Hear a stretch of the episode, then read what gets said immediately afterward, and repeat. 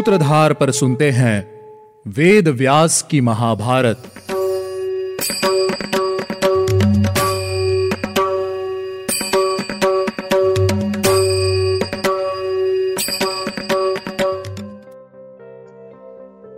Hello listeners स्वागत है आपका वेद व्यास की महाभारत के नौवे एपिसोड में।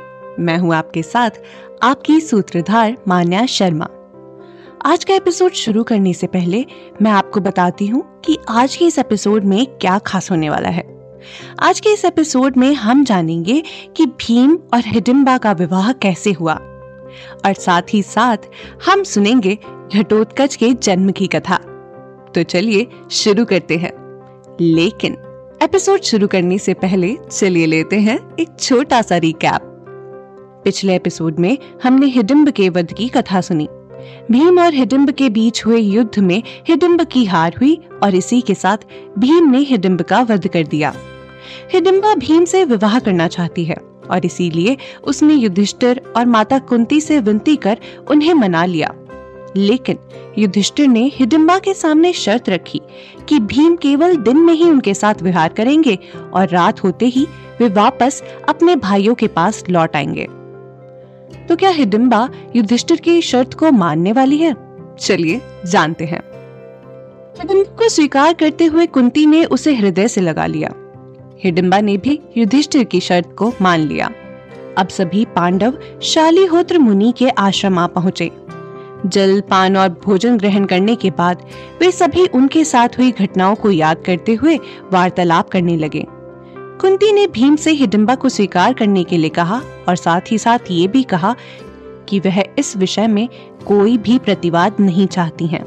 भीम ने भी बहुत अच्छा कहकर हामी भर दी, जिसके बाद भीम और हिडिम्बा का गांधर्व विवाह संपन्न किया गया विवाह के साथ भीम ने हिडिम्बा के सामने एक शर्त रखी कि वे हिडिम्बा के साथ तब तक ही विहार करेंगे जब तक हिडिम्बा को उनसे एक पुत्र की प्राप्ति न हो जाए हिडिम्बा ने भीम की शर्त को स्वीकार किया और उन्हें आकाश के मार्ग से उड़ाते हुए सुंदर पर्वतों और देवताओं के निवास स्थान पर ले गई।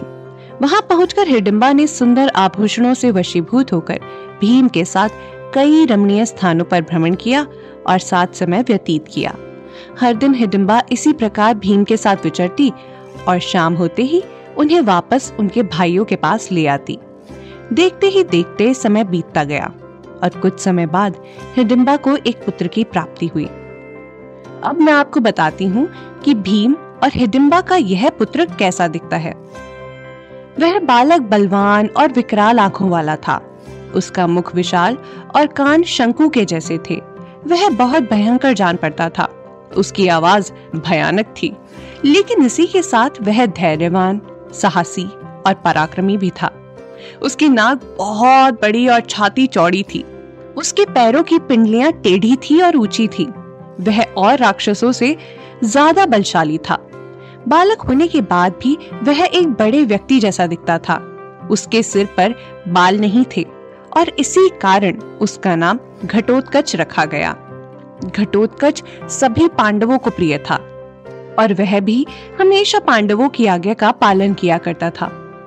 अब हिडिम्बा का भीम के साथ रहने का समय पूरा हो गया था। भीम से दोबारा मिलने की प्रतीक्षा में हिडिम्बा वापस अपने वन में लौट गई। अब घटोत्कच के जाने का भी समय आ गया था। माता कुंती ने घटोत्कच से कहा, तुम पांडवों के ज्येष्ठ पुत्र हो। मेरे लिए तुम भीम के समान ही हो। घटोत्कच ने कहा, दादी जी, इस लोक में जैसे रावण, मेघनाथ बहुत बलवान थे, मैं भी उन्हीं के समान बलवान हूँ। आप सभी को जब भी मेरी सहायता की आवश्यकता हो, आप मुझे याद कीजिएगा। मैं वहाँ उपस्थित हो जाऊँगा। ऐसा कहकर घटोत्कच उत्तर की ओर चला गया। असल में इंद्रदेव ने कर्ण का सामना करने के लिए घटोत्कच की रचना की थी।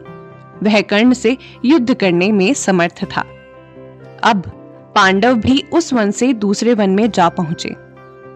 मत्स्य, त्रिग्रत, पंचाल और कीचक इन सभी जनपदों से होते हुए वे कई रमणीय वनस्थलियों और सरोवरों को पार करते हुए यात्रा करने लगे। उन सभी ने अपने सिर पर जटा धारण कर ली थी। वलकल और मृग चर्म से उन्होंने अपने शरीर को ढकना शुरू कर दिया था। अब वे सभी तपस्वियों का वेश धारण किए और अपनी माता को पीठ पर बिठाए शीघ्रता से चलते थे। वे सभी स्वयं ही शस्त्रों का अभ्यास किया करते थे। एक दिन अभ्यास के दौरान ही उन्हें भगवान वेद व्यास जी के दर्शन हुए। सभी ने हाथ जोड़कर उन्हें प्रणाम किया और उनके पास खड़े हो गए।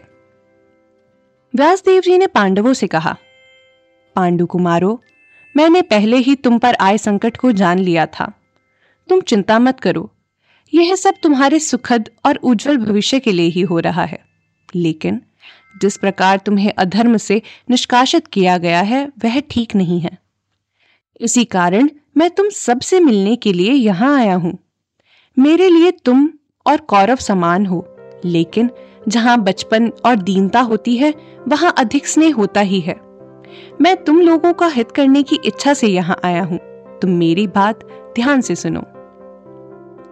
यहाँ पास ही में एक रमणीय नगर है। तुम सभी वहाँ छुपकर निवास करो और मेरे वापस आने की प्रतीक्षा करो। इस प्रकार पांडवों को आज्ञा देते हुए व्यास देव जी ने कुंती और सभी पांडवों को सांत्वना देते हुए कहा, कुंती, तुम्हारे सभी पुत्र धर्म का पालन करने वाले वीर हैं। तुम इनकी चिंता ना करो। पुरुषों में बलवान ये सभी पांडव एक दिन पूरी पृथ्वी को जीतकर हर दिशा में अश्वमेघ यज्ञ और राजसूय यज्ञ करके भगवान का यज्ञ करेंगे। ऐसा कहकर वेद व्यास जी ने उन सभी को एक ब्राह्मण के घर में ठहरा दिया। और युधिष्ठिर से कहा, तुम सभी लोग एक माह तक मेरी यही प्रतीक्षा करो, मैं तुम सभी से मिलने दोबारा आऊँगा। ऐसा कहकर भगवान वेद व्यास भी वहाँ से चले गए। अब पांडव एक चक्रा नगरी में एक ब्राह्मण के घर में निवास करते हैं और भिक्षा मांगकर जीवन व्यतीत करते हैं। उन पांडवों के गुणों ने वहाँ रह रहे हर व्यक्ति का मन जीत लिया था। नगर का हर व्यक्ति उनकी प्रशंसा करता और बोलता ये सभी भिक्षा मांगने योग्य नहीं है?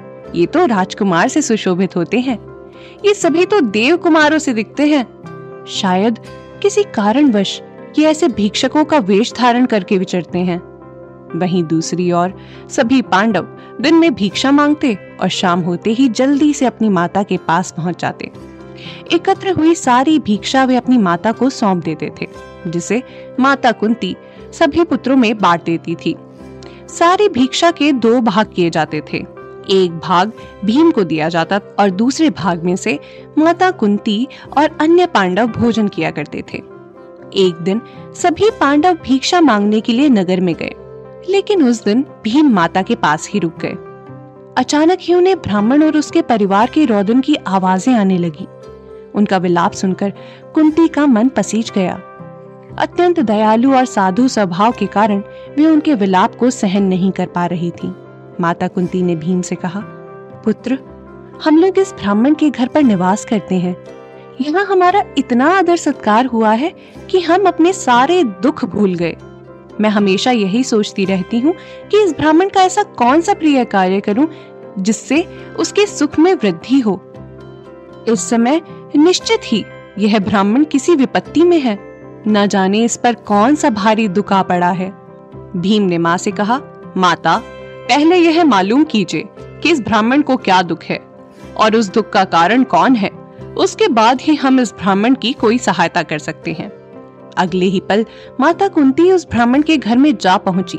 वहाँ माता कुंती ने देखा कि ब्राह्मण, ब्राह्मणी, उनका पुत्र और पुत्री चारों सर नीचे करके ज़ोर ज़ोर से विलाप कर रहे हैं। ब्राह्मण खुद को यह कहकर कोस रहा है कि वह एक अच्छा पिता और पति नहीं बन पाया। वह विलाप कर रहा है। वहीं ब्राह्मणी अपने पति को समझाने की कोशिश कर रही है कि उसके बिना उसके पुत्र पुत्री का क्या होगा। भला उनकी देखभाल कौन करेगा? आखिर ब्राह्मण के इस दुख का क्या कारण है? और क्या माता कुंती उनके इस दुख को दूर कर पाएँगी?